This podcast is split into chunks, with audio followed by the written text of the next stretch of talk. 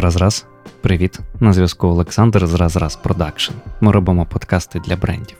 Сьогодні поговоримо про те, кому варто запустити власний подкаст і чи підійде цей формат саме вам. Можна виділити два підходи до подкастингу. Перший це коли ви робите його як хобі у своє задоволення.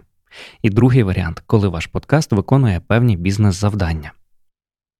Як я згадував у попередньому епізоді, зараз подкасти один із найбільш ефективних маркетингових каналів, який не потребує значних інвестицій, і стартувати можна буквально сьогодні. Для підприємців це можливість будувати особистий бренд, експертизу в ніші, презентувати свій продукт, послугу і так далі, навіть створити повноцінне медіа і заробляти на рекламі. Компаніям цей формат підходить для позиціювання в якості лідера ринку, побудови лояльності, презентації продуктів, кейсів, словом, всього, що допомагає бізнесу рости. Це пряма комунікація з існуючими та потенційними клієнтами і партнерами.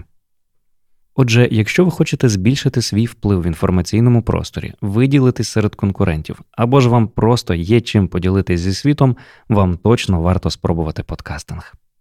У наступному епізоді я розкажу, як обрати формат.